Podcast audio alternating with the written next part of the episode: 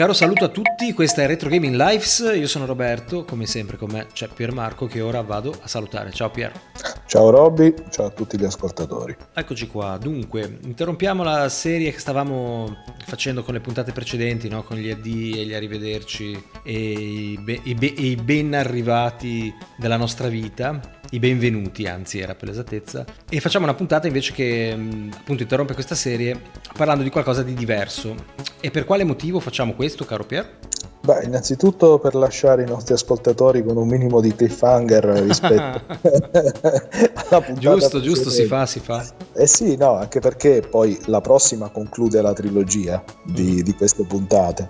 E poi perché ne approfittiamo per eh, fare una, una breve recensione del, del, gioco che sto giocando in questi giorni, già da un po' di tempo, che l'attesissimo titolo di Rocksteady, eh, annunciato quasi nove anni fa e rimandato più volte, è uscito il 2 febbraio. Ed è? E, ehm, ed è eh, Suicide Squad Kill the Justice League. Ok. Quindi un bel gioco di supereroi, eh, di un, un, gruppo abbastanza nutrito di supereroi, diciamo. Esatto, esatto. Tra l'altro Rocksteady era diventata famosa per la serie di Batman Arkham e aveva riscosso successo planetario infatti poi la serie ha inventato quasi un genere eh, comunque. Sì praticamente sì. Eh, questo è, però è molto diverso come gioco. Eh, e ha ricevuto pareri dalla stampa dalla critica piuttosto contrastanti. E quindi può essere interessante dire, dire la nostra ehm,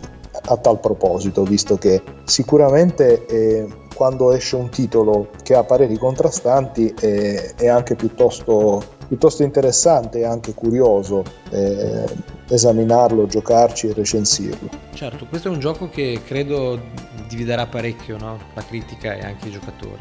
Sì, infatti ha diviso parecchio la critica. Eh, c'è chi ha dato voti eh, che vanno dal, dal, dal 7 all'8,5 c'è chi invece addirittura lo ha, lo ha giudicato mediocre e, e, insufficiente. Quindi direi che sono piuttosto contrastanti. E per quanto mi riguarda io mi piazzo dalla parte del pollice su perché Beh, intanto gioco... perché tu Pier sei sempre uno da pollice su no? sei uno di quelli che cerca sempre i lati positivi nei giochi piuttosto che andare a martellare su quelli che sono i lati negativi sì, cerco i lati positivi anche se non sempre li salvo i titoli.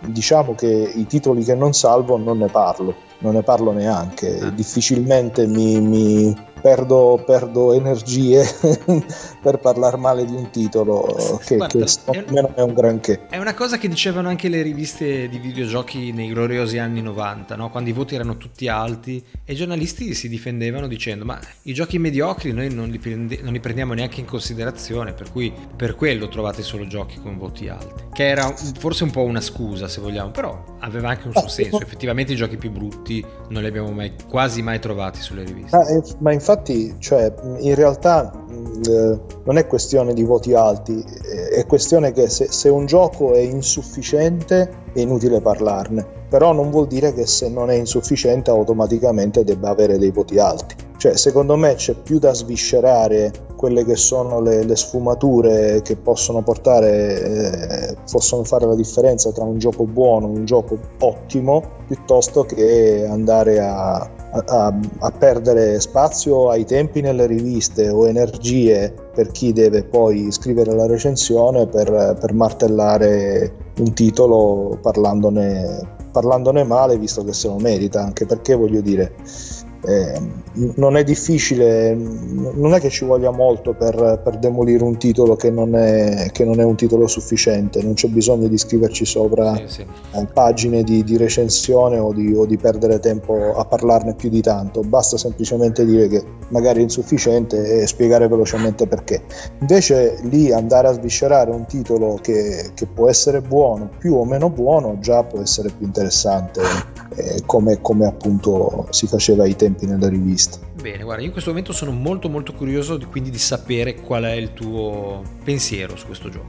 Ma ehm, a me Tanto, il gioco... Perdonami, eh, ci hai giocato parecchio? Sì, ci ho giocato perché mi è stato inviato il codice un bel po' di giorni prima dell'uscita ufficiale, per fortuna. Quindi eh, era sotto embargo, poi dal, dal 2 di febbraio è, è uscito eh, e quindi ho avuto modo, ho avuto modo di giocarlo. E, quello che, quello che, faccio sempre io è avvicinarmi a un titolo eh, cercando di eliminare qualsiasi tipo di, di, pregiudizio o di aspettativa per quello che chiaramente mi è possibile. Okay. Infatti quello che ho notato è che ehm, visto anche la, la, la, casa di produzione di sviluppo software perché poi è, è prodotto da Warner Bros. Eh, e quindi Rocksteady le aspettative erano parecchio alte eh, da parte di tutti però questo è un titolo che non è assolutamente paragonabile alla, alla serie di Arkham innanzitutto perché eh, cioè vabbè in Arkham c'era Batman e punto mentre invece questa qui è una squadra è appunto la Suicide Squad poi, dove poi ci comunque sono... sono appunto degli antieroi non sono nemmeno i buoni no? Quindi... sì come nei film sono degli antieroi che poi eh, si ritrovano a, a, combattere per il bene però essendo degli antieroi hanno dei mezzi anticonvenzionali. Eh sì, loro malgrado sono trasformati in eroi ma effettivamente sono dei criminali di base e i personaggi che sono stati scelti eh, che sono Harley Quinn poi c'è eh, Bloodshot se non sbaglio poi c'è il eh, capitano eh, quello là che è mezzo che è un mezzo barbone, poi c'è lo squalo, sai, quello là, quello che c'è anche nell'ultimo film di Suicide Squad. Sono, sono un bel ensemble, sono una bella squadra. E, ehm, e, e il gioco fondamentalmente è, è è una sorta di open world con, eh, di genere shooter in terza persona, fondamentalmente, nel senso che c'è una campagna narrativa che secondo me è totalmente eh, interessante, avvincente e coinvolgente e questa in realtà è una cosa che più o meno su cui tutti sono stati d'accordo, cioè la qualità del, della narrazione e, e anche la, la, la, direzione artistica. Poi eh, questo lo dico già subito, in italiano c'è anche il doppiaggio in italiano, quindi è anche di, di, di buon livello, anzi in certi casi pure di, di livello eccellente per certi personaggi, quindi ti fa entrare ancora di più nel, nel feeling del, del, film di supereroi, eh, che è quello che vuole ottenere. Anche la grafica è assolutamente spettacolare. Eh, quello che è stato, che è stato criticato eh, è il, la componente delle, delle, missioni all'interno dell'open world, sia perché l'open world è stato paragonato a, a quello di, all'ambientazione, che non era certamente open world, ma diciamo all'ambientazione dei titoli di Batman che chiaramente era, era Gotham City. Era mentre qua... Anzi, era, a me sinceramente non, mai, non, è mai piaciuta la, l'ambientazione di Gotham City. Eh, però è chiaro che eh, aveva il suo fascino il fatto che fosse Gotham eh, e quindi con queste architetture gotiche, da cui il nome della, della, città che fosse di notte. Sì, appunto, eh, con questo scuro incombente esatto, sempre ovunque. Ma...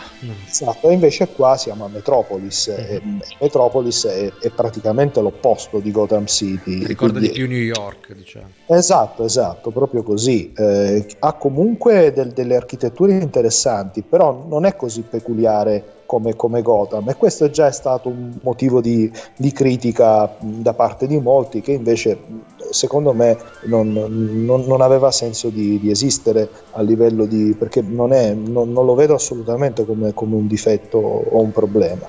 E, e poi eh, quello, un altro fattore che, che, è stato ingiustamente secondo me criticato perché io non, non ci ho visto nulla di, di, negativo, anzi mi sono divertito parecchio, è il discorso delle, delle missioni open world che bene o male seguono dei canovacci che, che più o meno sono quelli, però eh, succede in tutti gli open world, no? Ci sono le classiche missioni dove... Principali dove, e ci sono quelle un po' fetch. Esatto, esatto, cioè quindi più o meno la struttura con, con, variazioni, ma è una struttura che si ripete, quella in cui devi affrontare il gruppo di nemici, quella in cui devi raggiungere il checkpoint, quella in cui... quindi eh, bene o male il, il discorso è quello. E, ehm, e, non sono assolutamente d'accordo col fatto che eh, trattandosi di uno shooter, quindi del fatto che comunque ci sono del, delle armi, eh, si va da pistole a fucili e quant'altro, eh, questo eh, appiattisca il gameplay perché non è assolutamente così. Innanzitutto perché i quattro personaggi eh, principali sono parecchio differenziati già a partire dal, dal movimento cioè si muovono proprio in maniera diversa, nel senso che c'è chi vola, c'è chi salta tipo Hulk e questo è lo squalo, c'è chi lancia il boomerang e poi si teletrasporta ehm, c'è chi ha il rampino eh, e questa è Harley Quinn, quindi già a partire dal movimento, ma anche per quanto riguarda i poteri, perché poi chiaramente i personaggi, perché c'è sempre quella, quella struttura eh, di evoluzione stile gioco di ruolo, i personaggi hanno un albero di, di, di abilità e di, e, e, di vari, e, di vari, potenziamenti sia agli armamenti che alle caratteristiche che, che sblocchi, che sblocchi ecco, nel gioco. Quanto, scusa, quanto è profonda questa, questa meccanica? Sai che queste sono le cose che a me attirano più di tutte in questi giochi. Beh, è, è, abbastanza, è, abbastanza, profonda da, da darti parecchia scelta eh, a livello di, di, di, esperienza se preferisci investire per esempio sulle caratteristiche del tuo personaggio piuttosto che sul suo armamentario ah, eh, ah. a livello di potenziamento. Quindi diciamo che arrivi a, a personalizzare abbastanza eh, andando avanti eh, la, le caratteristiche del personaggio, a parte il fatto che comunque li puoi cambiare i personaggi, non all'interno di una stessa missione, però diciamo che puoi alternarti alla guida dei vari personaggi. Cioè, del, del person- cioè ne scegli uno all'inizio della missione e te lo tieni per tutta la missione? Sì, sì. Ah, pensavo che si potesse... E fuori dalla... cosa fanno? Scusa, sono con te? Mm, dipende se stai attivando, perché c'è anche il crossplay oltretutto, quindi è anche la possibilità di giocare in multiplayer con altri, con altri giocatori da altre piattaforme. È molto completo da questo punto di vista. Uh-huh. Bene, poi, bene. poi, la cosa più affascinante che è appunto il, il titolo del gioco, no? Kill the Justice League, il fatto che devi effettivamente uccidere Superman, Batman bello, bello, mi piace. Eh, infatti, infatti, è abbastanza, anche perché cioè, non, non, non, stanno proprio lì a dire ammazzami, eh no. sono abbastanza de, delle divinità da un certo punto di vista. Infatti eh, a Metropolis c'è anche la, la, statua di Superman, cioè ci sono quelle cose che ti fanno capire che eh, ti, ti, stai mettendo in una situazione più grossa di te. Poi è chiaro che il, il gioco non vuole terminare con la campagna principale che comunque eh, sta tra le 12 e le 15 ore all'incirca per il completamento. Perché a parte quello c'è una sorta di endgame in cui vai avanti e poi comunque sono previste una serie di, di espansioni anche, anche, gratuite aggiunte di personaggi che ci saranno perché eh, c'è comunque uno spirito di, di, di fanservice che però eh, io, io, non vedo come, come qualcosa di, di, controproducente di negativo. No? Ai tempi, quando era uscito il gioco degli Avengers, dei Marvel Avengers, quello di Crystal Dynamics, che poi dopo due anni è, è stato interrotto a livello di supporto. Sì si era urlato al fanservice eh, come, come se fosse il, il, peggiore dei mali, in realtà il gioco è, è anche lì è, è, un bel gioco, quindi a seconda se ti piace l'universo Marvel e l'universo DC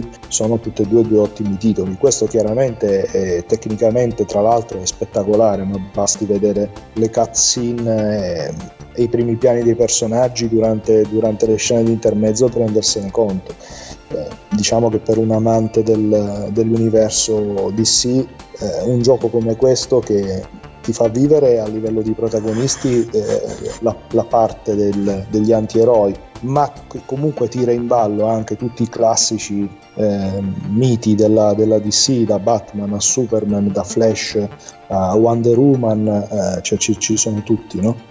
e quindi è veramente il top per un amante dei personaggi dei fumetti Bene, bene. È, ehm, è, interessante vedere da un certo punto di vista come, come si è evoluto il genere dei videogiochi sui supereroi quando non sono incentrati sul, sul singolo eroe, no?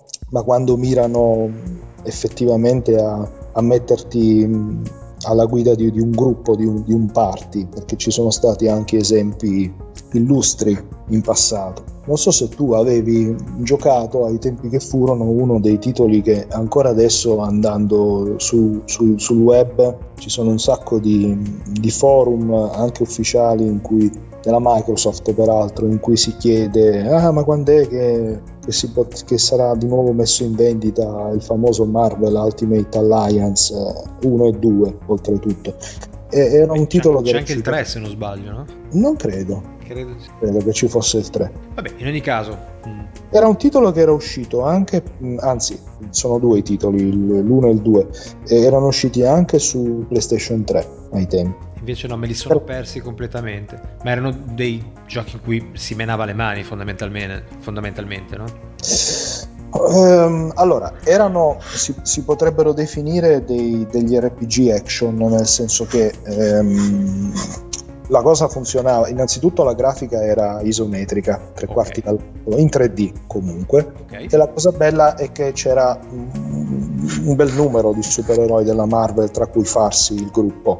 Poi erano usciti anche dei DLC con, uh, con nuovi eroi che si potevano prendere. Pensa che mi ero talmente intrippato io per questo titolo che ehm, quando poi eh, avevano, avevano, chiuso il supporto a livello di, di Xbox eh, Store su 360 e quindi non era possibile acquistare fondamentalmente le, non si potevano più prendere le espansioni, mi ero addirittura preso eh, il, la, versione, la, versione, americana, che era region free, della, che era quella gold, cioè della, come se fosse una sorta di Game of the Year Edition. Okay, no? Che comprendesse tutto praticamente. Esatto, ma sai perché? Perché erano già inclusi sul disco. Ah, ecco, sì. Quindi bastava che fossero sbloccati per avere, non dovevi scaricare niente in sostanza. Esatto, esatto, perché c'era proprio quel problema a livello, a livello di scaricamento che poi non erano più disponibili. E, e ce l'ho ancora, ce l'ho ancora, infatti se, se volessi giocarlo sulla, su Xbox Series X potrei farlo. Potresti, perché, tranquillamente. Sì, era un, è uno di quei titoli, ehm, anche il 2 credo, che ha, che ha, la retrocompatibilità ma non è in vendita. è assurdo. Ah, no. sì, che normalmente o non hanno la retrocompatibilità o se ce l'hanno uno dovrebbe poterli acquistare. E invece ci sono casi in cui magari la retrocompatibilità c'è, ma se vai sulla pagina del gioco ti dice che non è disponibile. Che anche se, ma perché? Anche se è compatibile, ma probabilmente è una questione di, di licenze è una questione probabilmente di, di, licenze in effetti. Sì, probabilmente sono scadute le licenze per cui non possono più monetizzare da questo gioco. Esatto, esatto. Che pacco, però. Eh, ah, sono cose terrificanti. Eh, lo so, però sai che quando ci sono in mezzo personaggi famosi eh, come i supereroi della Marvel o, o comunque licenze forti non hanno una durata infinita. Eh, però è sbagliato. È come se tu ti comprassi un disco musica, un CD musicale del cantante tal dei tali, sponsorizzato in qualche modo e dopo qualche anno non lo puoi più ascoltare perché non ha più i diritti. Cioè, sarebbe terribile, penso. No, in realtà lo puoi ascoltare. Sì, eh, sì ok, però non lo puoi più comprare. Ecco. Okay. Non lo puoi comprare, eh sì. No, chi, chi, chi l'ha comprato ci mancherebbe. Lo continua a giocare senza problemi però non è più in vendita per gli altri, perché effettivamente se la licenza non viene rinnovata eh, mi sembra anche normale che non possa più essere messo in vendita il gioco. E anche lì uno si domanda quale può essere l'interesse di un publisher nel rinnovare una licenza di un gioco di due generazioni fa, eh, capisci? Al di là di quello che può essere giustamente l'interesse di un appassionato, comprensibilissimo però fortunatamente uno lo recupera fisico, come nel mio caso, ce l'ho fisico, ce l'ho fisici tutti e due, anzi tre, perché ho sia la versione normale che quella gold di Ultimate Alliance che l'Ultimate Alliance 2. Ehm, perché comunque era, era, veramente anche il 2 poi era sulla falsariga dell'1 anzi era, era ancora più, più espanso rispetto, rispetto, al primo ehm, era, era veramente carino come, come titolo era carino perché guidavi questo gruppo di supereroi, ognuno aveva, aveva gli eroi, aveva i poteri peculiari del, del personaggio. Eh, quindi faceva le cose che faceva il personaggio, c'erano quelli che volavano, c'erano quelli che saltavano, c'erano quelli che avevano... e quindi era, era, una, cosa, era una, cosa, carina. E, e, sono titoli che hanno un gusto mm, tutto particolare rispetto ai classici titoli dove in realtà c'è un unico supereroe, no? Eh, tipo i titoli di Spider-Man eh, o, o quelli di Batman, eh, che sì, sono fatti benissimo, però il personaggio è quello, non scappi perché giustamente è il protagonista. Quando invece hai quei titoli in cui hai un gruppo di personaggi, secondo me è, è ancora più divertente, ancora più interessante a livello di, di varietà e, ehm, e, questo secondo me li rende, li rende, anche graditi a distanza di anni come nel caso della, di questa serie di, di questa dualogia ecco, di Marvel. Ti dico una cosa, dunque, Marvel, la Grande Alleanza 3 esiste ed è uscito solo per Nintendo Switch. Ah, beh, ok. Quindi vai a spolverare lo Switch e giocaci. No, no, ma ce l'ho, ce l'ho, mm, ce l'ho, ma non, ma non l'ho considerato nel senso che quando è così specifico a livello di piattaforma, mentre invece i primi due erano multipiattaforma tra Sony e, e, Microsoft. E Microsoft certo, certo. Esatto, certo. esatto. E, e, anche il 3 in versione Switch, ehm, che, che, più o meno è ai livelli tecnici eh, di quelli che erano l'1 e il 2 su PlayStation 3, su Xbox 360, abbastanza vicino, eh, rispe- rispecchia sempre lo stesso, lo stesso, schema, sia a livello di gioco, sia a livello di, di, di grafica, cioè di, proprio di tipologia di gameplay, eh, rispetto allo stesso schema, rispecchia lo stesso schema dei primi due. Yes.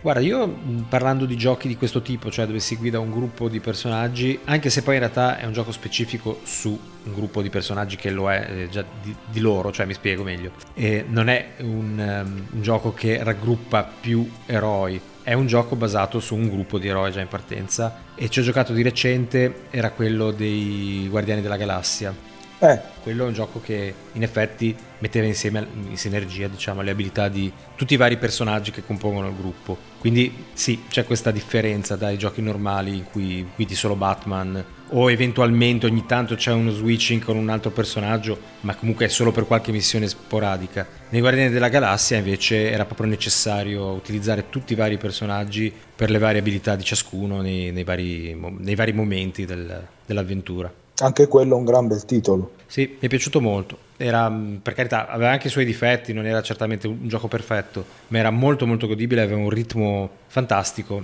È importante in un gioco di questo tipo che il ritmo sia sempre sostenuto e che non diventi mai né eccessivamente caotico né eccessivamente blando era un gioco che da questo una, punto di vista qua era stato progettato benissimo. Una colonna sonora spettacolare. Anche, eh sì, poi ovviamente sai, c'è la musica degli anni Ottanta che come sai è la mia passione, quindi... Esatto, esatto. No, no, anche quello è un gran bel titolo, anche quello è un gran bel titolo.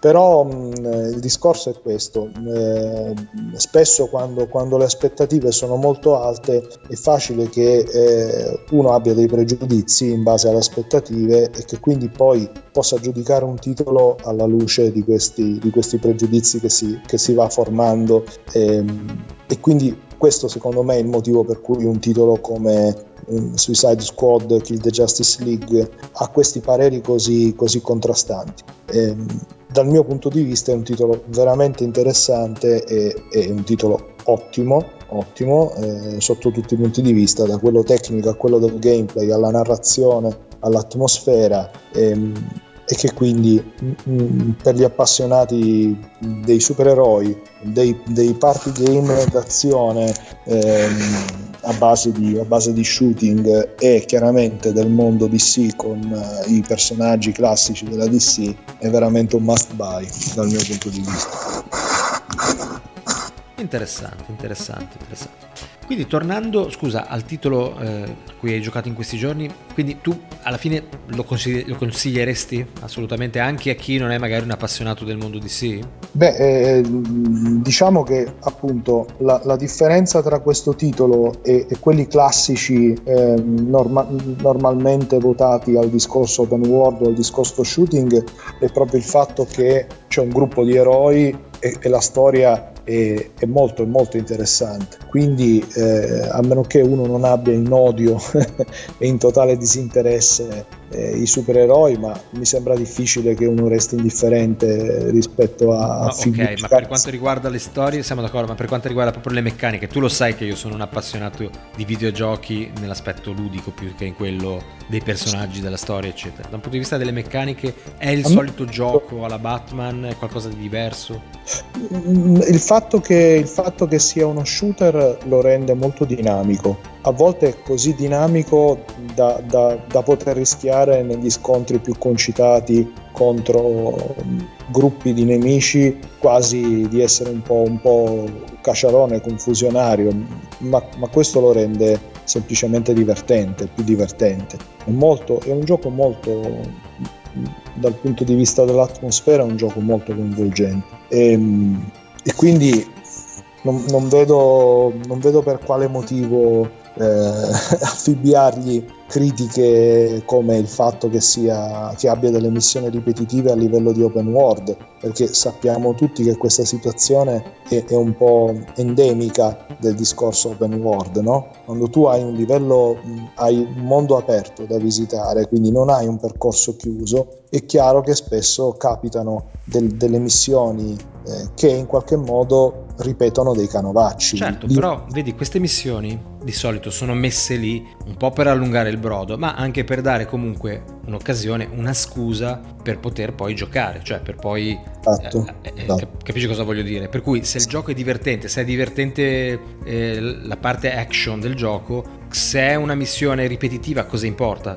Esatto, è, Quindi... proprio, è, proprio, il discorso di, di Suicide Squad per me, eh, anche perché se uno dovesse criticare in questo senso gli open world credo che non se ne salverebbe nessuno. Neanche cioè... GT, GTA infatti si salverebbe così. Esatto, neanche Spider-Man, neanche Spider-Man 2, neanche, cioè, capisci, cioè alla fine è, è, è normale che, che, che succedano cose di questo tipo negli open world. Quindi secondo me è un gran bel gioco, è veramente un gran bel gioco. E, è uno degli, dei grossi hit di inizio anno. Eh, abbiamo iniziato l'anno secondo me con dei, con dei titoloni, eh? veramente dei titoloni.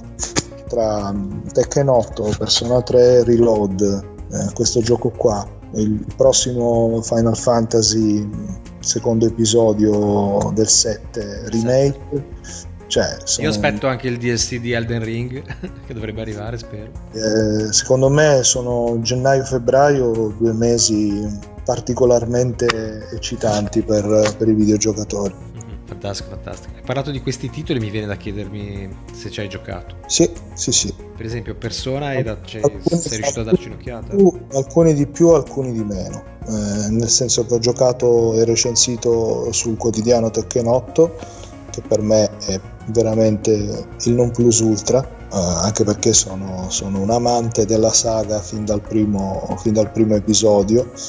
E, ehm, anche perché era, era, pensa che il primo Tekken era forse uno dei pochissimi, se non addirittura l'unico titolo che era identico eh, su PlayStation rispetto alla controparte in sala giochi, perché in sala giochi di fatto c'era una sorta di PlayStation modificata nel coin-op. Sì, mi ricordo, e, mi ricordo. Esatto. Era un pochino e, più potente della PlayStation che ti portavi a casa. Ecco. Sì, ma non, non, non, non c'era una differenza. Abissale. Cioè. No, proprio non, c'era una roba da dire è, è, più bello in sala giochi. Era proprio la grafica era quella, la fluidità era quella, non, c'erano i caricamenti magari. Ecco sì, ma, esatto. ma per il resto era... Era, era lo stesso gioco. Sì. Esatto, eh, cosa che eh, a quei tempi, quando il diciamo che il, il, il, picchiaturo 3D che, aveva, che era stato preso come termine di paragone, che era anche stato il primo, cioè Virtua Fighter, non aveva una, una conversione arcade perfect da nessuna parte. Ehm, nel senso che anche la versione Saturn, per quanto fosse bella, non era comunque... Non era all'altezza di quella della sala giochi, sì, sì. Non era identica a quella della sala giochi, mentre invece Tekken era proprio quello. Il primo Tekken era proprio quello lì.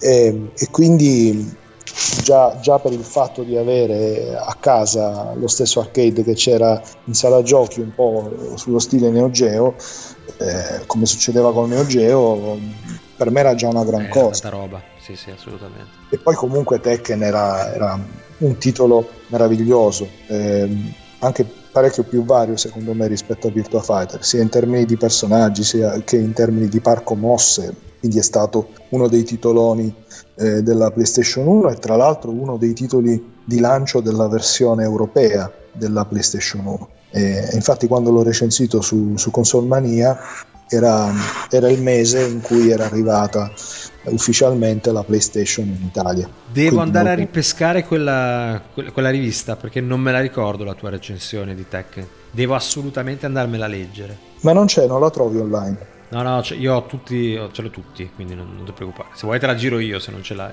Io ho la rivista a casa. Ah beh, tu hai il cartaceo, bene, meno male. Ho il cartaceo, infatti ho messo su, su Facebook. Ma, ma, non lo tieni in bagno, spero. no, no, no, no. No.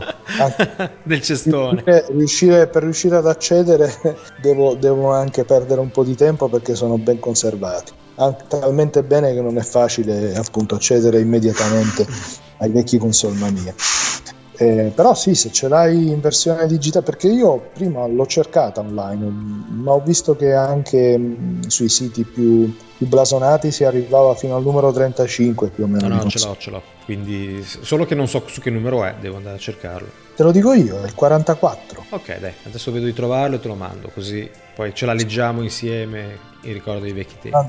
Mandamelo perché io la cercavo prima già direttamente in formato digitale per non scomodarmi. Mm-hmm. Andarla a ripescare e non, non, ho trovato online oltre il 35 di Console Mania. Quindi se, se sali di numero, perfetto. Sì, sì, te la trovo, te la trovo. Tra l'altro, io ho scritto su Console Mania fino al mese successivo. Il mese successivo, col numero 45, eh, è stato l'ultimo numero in cui ho scritto recensioni su Consolmania e ho, e ho chiuso diciamo, il mio periodo di collaborazione con Consolmania con Ace Combat. Non era l'unica recensione che avevo scritto in quel numero, c'era anche Primal Rage per Super NES, però è l'ultima che avevo effettivamente scritto, che era quella di, di Ace Combat, ehm, che però in versione, pensa un po', in versione europea si chiamava Air Combat. ed, è, ed, è, incredibile perché è uno di quei titoli che è cambiato completamente negli episodi successivi. Cioè, è iniziato come un arcade ehm, di, di duello aereo, addirittura pensa che c'era lo schermo diviso in verticale per sì. giocare uno contro uno, cioè potevi giocare con uno una... di fianco all'altro praticamente. Esatto, tu pensa un po' quanto poteva essere scomodo giocare con lo schermo diviso in verticale. e, e, e, cioè, Tra l'altro in un'epoca, scusa, in cui non c'era neanche i 16 noni probabilmente. Eh, mm, non lo so. Su che, cons- su che, console era, scusa? No, PlayStation 1. Eh, allora era in 4 terzi. Era in 4 terzi eh, sì. Vito eh, pulito, sì. forse con la Play 2 hanno messo i 16 noni. Ma neanche in tutti i giochi. I giochi, esatto, esatto. E, sì, sì, infatti. Infatti, infatti sì, ho iniziato sul numero 2 con Hyperzone e ho chiuso sul numero 45 con, uh, con Air Combat. Però l'ultimo titolo veramente capolavoro per me è stato Tekken. Tra l'altro io avevo già da mesi in versione giapponese, perché figurati, eh, e che quindi poi quando è uscita la versione europea l'ho giusto rivisto per scrivere l'articolo, ma eh, no, non mi sarei mm, per tutto l'oro al mondo separato dalla, dalla versione giapponese. Ho sempre acquistato ehm, su PlayStation le versioni giapponesi di, di, di Tekken, quindi sia l'1 che il 2 che il 3. Addirittura pensa che il 3 era uscito in un bundle e io avevo preso quello con il DualShock. Pensa un po', è stato uno dei, dei primi titoli ad avere in bundle il DualShock perché sono usciti dei titoli che avevano nella confezione il DualShock? Tu pensa che c'erano dei titoli che eh, non potevi giocarli se non avevi il DualShock? Perché allora, non so, se, non so se ti ricordi, il DualShock aveva la doppia levetta, ehm, la doppia levetta analogica. Ok. E c'erano dei titoli come Ape Escape che non potevi giocarli con il joypad standard della PlayStation 1, che invece aveva che aveva una levetta sola praticamente. Anzi, il primo credo... No, il primo aveva soltanto la croce digitale. Non ce l'aveva proprio la levetta. Non ce l'aveva, esatto. assolutamente. Ce l'aveva, esatto. Poi è arrivato il, il, pad digitale, eh, scusa, analogico, che non era il DualShock, e ce l'ho, e funzionava solo con alcuni giochi, però era un po' limitato. Pensa che ce l'ho. E poi è arrivato il DualShock. E poi è arrivato il DualShock con la sua vibrazione e tutto quello che ne è conseguito e la doppia levetta. E infatti, infatti il mio primo DualShock è stato quello in bundle con, uh, con Tekken 3. Ricordo ancora quando è uscito Tekken 2 che l'ho veramente pagato uno sproposito perché sull'onda del successo dell'1 che c'erano ai tempi le importazioni parallele no? dal Giappone, quindi c'erano i negozi a Milano che, che importavano il gioco direttamente dal Giappone ma la richiesta era, era altissima e, e, quindi le copie erano anche poche perché eh, per arrivare in Italia eh, era, era, un bel problema. Per cui mi ricordo che questo titolo l'ho pagato veramente una sberla nei denti. Immagino.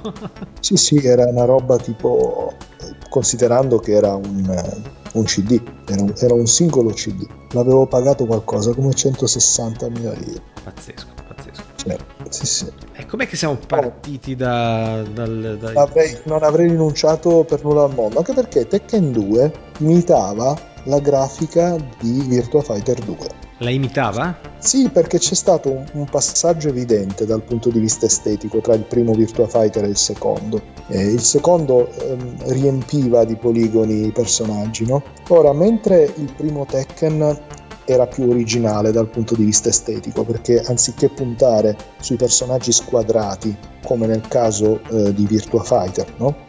ehm, puntava su, su diciamo delle, de, de, de, dei cilindri si potrebbe dire, cioè dei poligoni un po' più arrotondati, quindi c'erano, c'erano meno, meno, meno, spigoli nei personaggi, anche a costo di, di dare delle, delle, giunture tra le articolazioni un po' sottili, un po' finte. Sì, eh, mi, ricordo, mi ricordo. Quindi, esatto, e quindi era molto, da un certo punto di vista era, era originale, era, c'era una bella differenza tra Tekken e Virtua Fighter. Invece Tekken 2 è, è, um, ha proprio imitato lo stile di, di, Virtua Fighter, quindi rispetto al primo Tekken c'è stata una differenza estetica eh, evidente. E i personaggi si sono riempiti di poligoni eh, quindi con, con, sicuramente più spigoli, però più pieni, non so come dirti, davano meno quell'effetto di, di, mani, di marionetta eh, che invece aveva, avevano nel caso del primo Tekken, no? eh, aveva un po' quell'effetto un po' mar- marionettoso dato da queste giunture molto sottili, invece nel 2, che era un po' più sullo stile Virtua Fighter 2, ehm, esteticamente era, erano molto più credibili. Credi- sì, sì, meno, meno fasulli, certo. Poi il top secondo me lo hanno raggiunto con il 3, perché il 3 ha, ha mantenuto eh, que- questa pienezza for- delle forme dei personaggi togliendo praticamente gli spigoli e quindi erano un ottimo compromesso tra la morbidezza delle, delle forme del primo e, e, la, e la, pienezza poligonale, la, che dava una maggiore sensazione di realismo del secondo senza, senza gli spigoli dei, dei poligoni. I cilindri collegati uno all'altro. Sì. Esatto, eh, rimane ancora nel mio cuore Tekken 3. Eh, lo immagino. Era piaciuto anche a me, figurati che non ami picchiaduro, mi, mi ricordo che ci giocavo anch'io. Quanto mi è piaciuto Tekken 3, con tutto che i successivi erano tecnicamente superiori, c'erano anche più personaggi e tutto, l'effetto che mi ha fatto Tekken 3 anche, anche i, i, Tekken eh, tipo il 4, il Tekken Tag, il 6, il 7 non, non me l'hanno fatto. Solo l'8, solo l'8 mi, ha, mi ha dato lo stesso, lo, stesso impatto eh, visivo eh, spaccamascella che ai tempi mi diede Tekken 3. A proposito, scusa, a proposito di questo, io mi ricordo che adesso non mi ricordo quale gioco avesse quale sottogioco, però mi ricordo che sia Tekken 3 che il Tag e probabilmente anche quelli successivi avevano dei sottogiochi tipo eh, una versione in cui si camminava a scorrimento o cose di questo tipo. C'è qualcosa in Tekken 8 di simile? Sì, c'è il Tekken Ball, il Tekken Ball, che è una sorta di è una sorta di come si chiama il il pallavolo, pallavolo, da spiaggia, come si chiama? Okay, beach volley. Beach volley, esatto. Uh-huh. È, una sorta, è, una sorta, di beach volley uno contro uno, in realtà, con questi, con questi palloni. E bisogna tirarsi a pallonate? Esatto. Bello, esatto. bello, bello. Nel, nei, nei, vecchi Tekken c'era anche appunto il Tekken Force, che era una sorta di, di picchiaduro a scorrimento. Sì, sì, me lo ricordo benissimo. Laterale, esatto, e poi c'era anche il Tekken Bowl, cioè quello con, uh, con i birilli, no? Dal, con uh, quella specie di bullying. Sì, sì. Um, Invece qua c'è questo Tekken Ball che è comunque molto, molto divertente. Io mi ricordo Però, che c'era il dinosauro, c'era il canguro, ci sono, sono personaggi che ci sono ancora? Ehm, allora, il dinosauro e il canguro no, ah, però, ci, però, ci, sono l'orso e il panda. Ah, vabbè, il panda già risolleva le sorti, diciamo. Sì, sì, sì, no, ma ehm, cioè, partire con, con un picchiaduro che già di base parte con 32 personaggi di cui una buona parte sono nuovi, mm-hmm. secondo me è una grandissima cosa, una grandissima cosa. Quindi parti già con un numero di personaggi che eh, è, è, più che soddisfacente. Poi alcuni grossi nomi mancano. Eh, che invece c'erano nel 7, però è chiaro che il 7 è arrivato nell'arco di anni a, a, a superare, a toccare i 50 personaggi. E, ehm, e quindi mancano, però verranno pubblicati, già ne sono previsti 4 eh, nella, nel primo season pass, tra cui uno dei grossi che manca effettivamente tra i 32 che è di Gordo. Ehm, però sono sicuro che poi spunterà anche lei perché pure quello manca e poi magari spunterà anche Iaci la cosa carina di Tekken 7 è che avevano, fatto, avevano messo dei personaggi crossover eh, con serie tipo Street Fighter o, o King of Fighters, per cui ci stava Akuma di Street Fighter e c'era il, il cattivo di, di, King of Fighters eh, storico, Gisaward e, e, e, questo secondo me era un valore aggiunto notevole eh, però chissà, magari spunteranno, spunteranno anche Del DLC, in... dice, secondo tempo. Sì, sì, pensa che c'era anche un personaggio di Final Fantasy. Dai. Sì, sì, in Tekken 7. E chi era? Ah, non mi ricordo. Non mi ricordo. Che, eh, veramente se vai a vedere la lista dei personaggi ce n'è una, una caterva. Una, una, no, no, no, no, se no non me lo sarei ricordato. Una caterva infinita. Allora, Tekken 7, personaggio di Final Fantasy? Uh-huh. Vado a vedere, dai, sono curiosissimo. Allora, vediamo... Final Fantasy. Allora, vediamo chi mi dice. Noctis. Eh. Che era quello di Final Fantasy XV.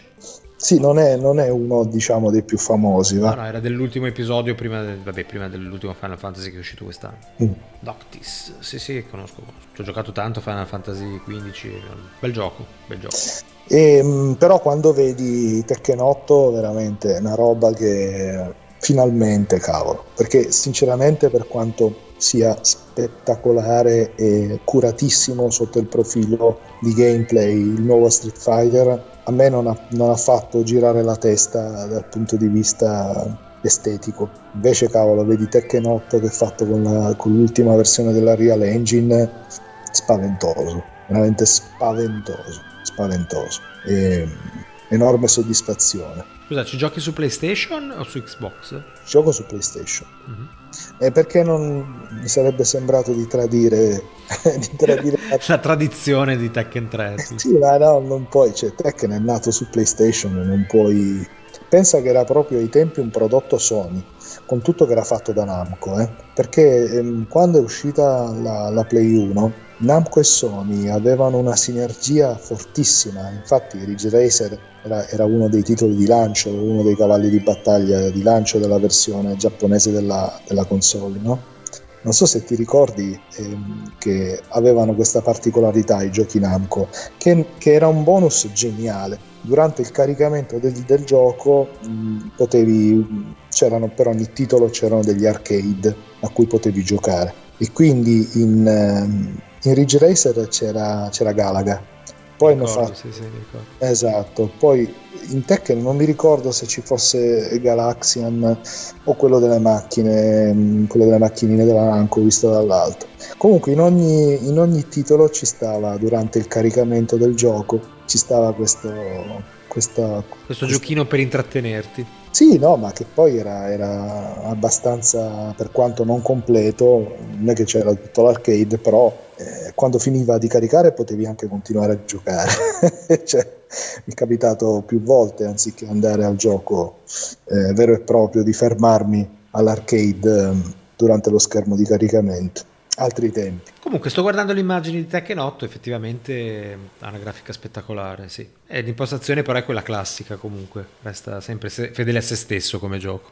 Sì, hanno, secondo me hanno aggiunto mh, questa, questa, sorta di, di mossa, ehm, diciamo, è, è, una serie di mosse, di tecniche che puoi utilizzare mh, caricando questa sorta di, di barra di energia che dà ulteriore dà ulteriore spettacolarità e profondità al, al gioco.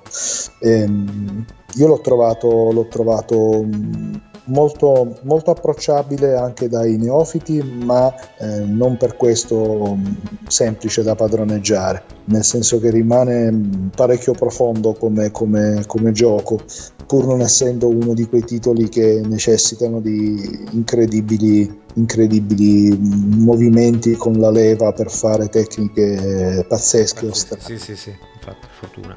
C'è anche, c'è anche un, um, un, tutorial um, abbastanza lungo che è stato trasformato in una sorta di modalità di gioco sullo stile delle atmosfere anni 80 perché hai un personaggio eh, diciamo super deformed quindi col classico stile cibi che ti crei e che entra in una sala giochi giapponese eh, in cui è uscito il nuovo Tekken 8 però l'atmosfera è stile anni 80 di fatto e dove trovi un, un ragazzino che praticamente ti, ti, ti, mette di fronte a una serie di sfide di difficoltà crescente, poi cambi pure la, la, la sala, ti sposti. Ehm, e in, ogni, in, una di queste sfide diciamo che ti insegna a giocare a Tekken aggiungendo gradualmente una serie di, di, di nuovi concetti di stratificazioni a, alle esatto. tecniche di combattimento. Mm-hmm. Esatto, esatto. Beh, comunque poi c'è sempre l'elenco dei comandi a disposizione, dei, delle mosse a disposizione su schermo, no? volendo. Sì, sì, sì, sì, però eh, è bello il fatto che ehm, e anche l'ho trovato molto originale il fatto che il classico tutorial mh, mm, sia stato al di là del fatto che sì è sempre presente a parte anche una modalità allenamento però il tutorial è stato integrato in una sorta di campagna, che è proprio una campagna a parte, dove tu parti come mm, neofita del, del gioco e finisci eh, sfidando il campione alle, al, al, campionato mondiale di Tekken, no? Tekken World Tour praticamente. E, e tutto questo per imparare mh, quelli che sono i rudimenti e, e le tecniche principali, neanche tutte, del, del gioco e te la insegna sul personaggio che tu selezioni all'inizio e questa è una cosa divertente ah, quindi, quindi, puoi proprio farla sul personaggio che vuoi poi gioca- usare durante la partita tu esatto a parte il non fatto sei obbligato che... a usare il personaggio di default. Esatto. A parte il fatto che hai il tuo alter ego però a parte questo quando all'inizio ti scegli un personaggio su quello lui ti fa vedere le tecniche. Poi ci sono al di là delle tecniche ti sfidi anche eh, dei, delle intelligenze artificiali che sono dei, degli altri ehm, ragazzi e ragazze che frequentano la sala giochi no? e, quindi c'è anche questa, questa, cosa qua è pensato veramente bene mi ha soddisfatto parecchio in termini di, di varietà Tekken 8 perché c'è anche stato il um, c'è anche stato il, hanno messo la modalità campagna che diciamo la modalità storia principale che è quella che continua un po' la trama che si era vista nel, nel 7 no? e, e, che quindi cerca di mettere un punto alla lotta tra una volta che è uscito fuori dal gioco Iashi tra Kazuya e Jin che sono padre e figlio fondamentalmente e questa è veramente spettacolare quanto esagerata per non dire tamarra in certe, in certe situazioni perché vedi delle cose che eh, talmente assurde che in confronto gli ultimi Fast and Furious sono, sono una cosa sì, sono una roba cioè, normalissima immagino normalissima sai che cosa ti manca a questo punto Piano Marco? ti manca solo Francesco o qualche amico di vecchia data con cui sfidarti è vero?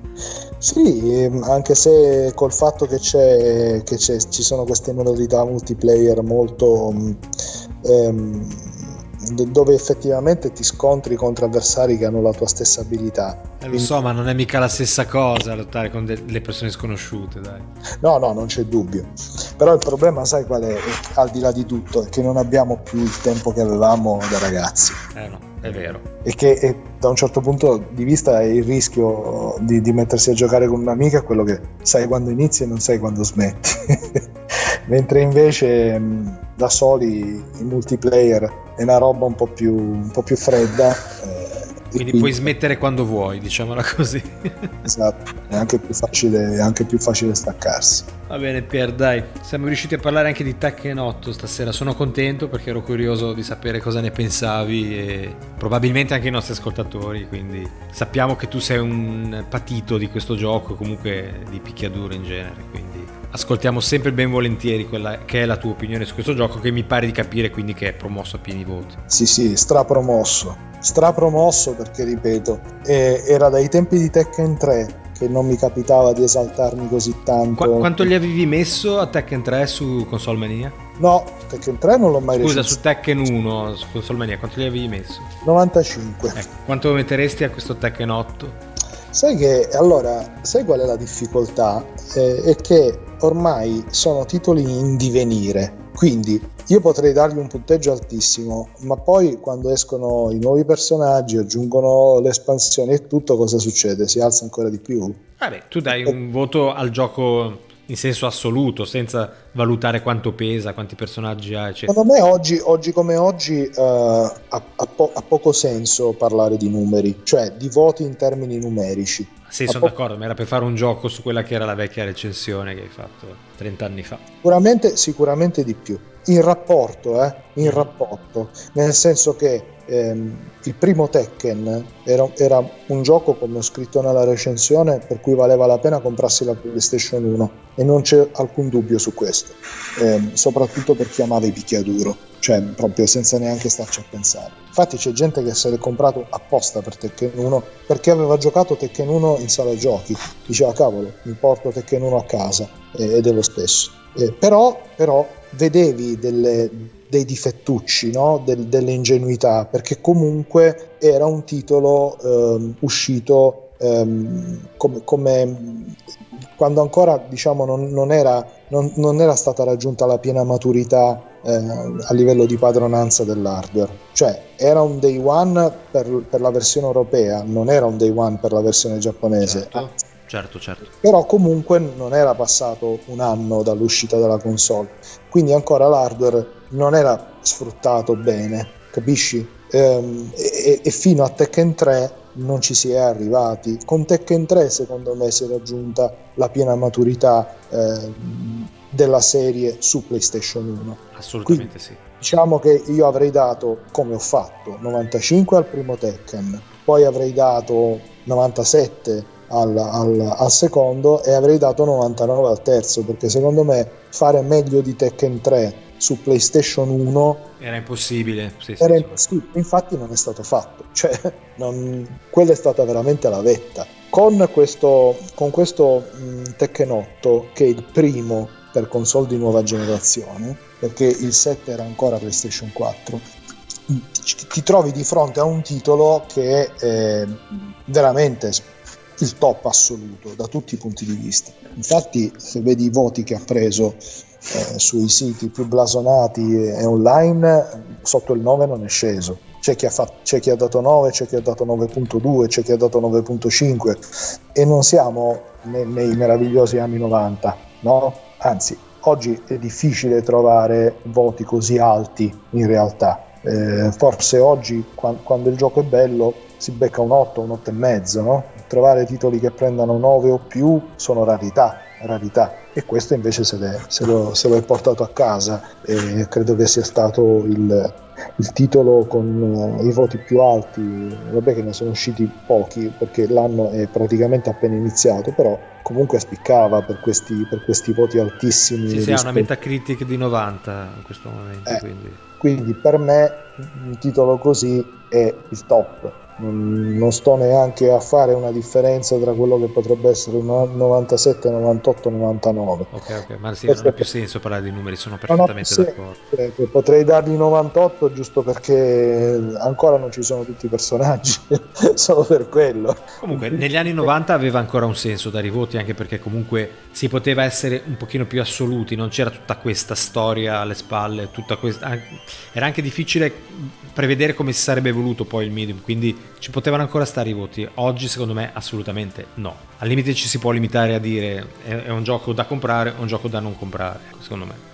Sì, e poi, e poi, uno può scendere nel dettaglio quando dice da comprare, se è da comprare o da comprare assolutamente o da, esatto, comp- esatto. da comprare sotto sconto. No, no, va bene, ma comunque eh, diciamo che è un retaggio storico quello dei numeri che difficilmente elimineremo, anche perché comunque un numero dà comunque un, un giudizio immediato agli occhi di chi, di chi, cerca un valore il più possibile assoluto da affidare un, gio- da affibbiare un gioco, però Io non lo darei più, infatti quando io parlo di giochi nei, nel, nel, mio, nel, mio, blog ad esempio, i voti, l'ultima cosa a cui penso, non, non, ha, non ha, nessun senso parlare di un gioco e dargli un, dargli un, voto, come non lo darei a un disco, come non lo darei a un film secondo me. Sì, sì, no, ma io, io ti posso dire che forse il miglior complimento che si possa fare a Tekken 8 eh, è che è andato molto oltre quello che io mi aspettavo. Cioè, avevo già delle aspettative elevate, le ha superate, quindi eh, è riuscito a stupirmi bene o male è difficile che oggi ci si stupisca, soprattutto... È quasi impossibile, non è difficile, è quasi impossibile. È, molto, è molto, difficile, è molto difficile. Uh-huh. Molto, non è impossibile perché mi è successo con Red Dead Redemption 2, mi è successo con Sifu, mi è successo con Scorn, mi è successo, però è molto difficile. Molto difficile. Questo Tekken 8 eh, in realtà mi ha, mi ha veramente stupito, mentre invece per dirti lo Street Fighter non mi ha stupito, nel senso che non mi ha assolutamente deluso, però ha confermato quello che mi aspettavo. Questo invece è andato oltre da tutti i punti di vista, dal punto di vista grafico, dal punto di vista del gameplay e quindi quello che hanno voluto aggiungere, che hanno voluto differenziare rispetto alla tradizione, dal punto di vista delle modalità di gioco. Cioè, questo secondo me è un titolo veramente top anche per uno a cui non gliene frega nulla dei picchiaduro, cioè glielo fai vedere e, e ti può dire non è il mio tipo di gioco, però sti cazzi, cioè una grafica mostruosa, cioè rimani veramente abbagliato da, da tanta maestosità con eh, sfondi interattivi, eh, soffitti che crollano, addirittura pensa che c'è un'arena nello spazio, nello spazio, combatti su una specie di, di, pianeta, a un certo punto c'è una tempesta di asteroidi. cioè, cosa mi hai fatto venire in mente? Che questo Tekken, da come me lo stai descrivendo, è il gioco da console, no? Quello che aveva tutte quelle particolarità che lo faceva mm, emergere rispetto ai giochi per computer, giusto? Sì, sì, sì. sì. Proprio quel gioco studiato per sfruttare la console, la macchina per essere il più spettacolare possibile senza compromessi. Quindi sì, proprio... ti dico, da, da, quando, da quando da Tekken 3 a me non è, non è, più capitato dopo Tekken 3 di restare così sconvolto in senso positivo di fronte a un picchiaduro. Vabbè, direi eh, che questo ho... è il migliore complimento sì, che potevi no, fare. Perché veramente, veramente ho, ho, sicuramente ho percepito i miglioramenti e, e, mi hanno fatto un gran bell'effetto. Eh, su, mi sono piaciuti tantissimo i vari, i vari Soul Calibur, ehm, i vari Street Fighter, anche gli stessi Tekken. Eh, sì, ho detto, uh, bellissimo, figo, quello che vuoi, però qua veramente è stato, è stato mascella per terra. Okay, eh, quindi quasi un'esperienza next gen, veramente. no, no, totalmente, senza quasi, totalmente un'esperienza next gen. Bene. Totalmente. Ok, senti caro Piero, abbiamo raggiunto la nostra oretta, quindi direi che anche per stasera, dopo aver parlato di questi due titoli freschi freschi, possiamo congedarci. Cosa ne pensi? Sì, sì, sì, sì. sì. Va bene, allora promettiamo a tutti che torniamo la settimana prossima concludendo il discorso che avevamo lasciato in sospeso. Vero che lo promettiamo? Certo, in questo caso abbiamo fatto questa specie di intermezzo perché valeva assolutamente la pena di parlare di un gioco così caldo, così eh, sulla cresta dell'onda come Suicide Squad. E, e, dire la nostra anche su questo titolo. E poi siamo tornati a Tekken anche perché ci vuole la quota retro gaming, no? Parlare del nuovo Tekken è comunque rivangare anche un po' quelle che sono le nostre vite di retro giocatori. E come no. E come no. Va bene, dai, caro Pier, allora ringraziamo i nostri ascoltatori, diamogli appuntamento per la prossima settimana e quindi un cordialissimo e felicissimo saluto da Roberto. E da Pier Marco. Ciao a tutti. Ciao ciao. Ciao ciao ciao.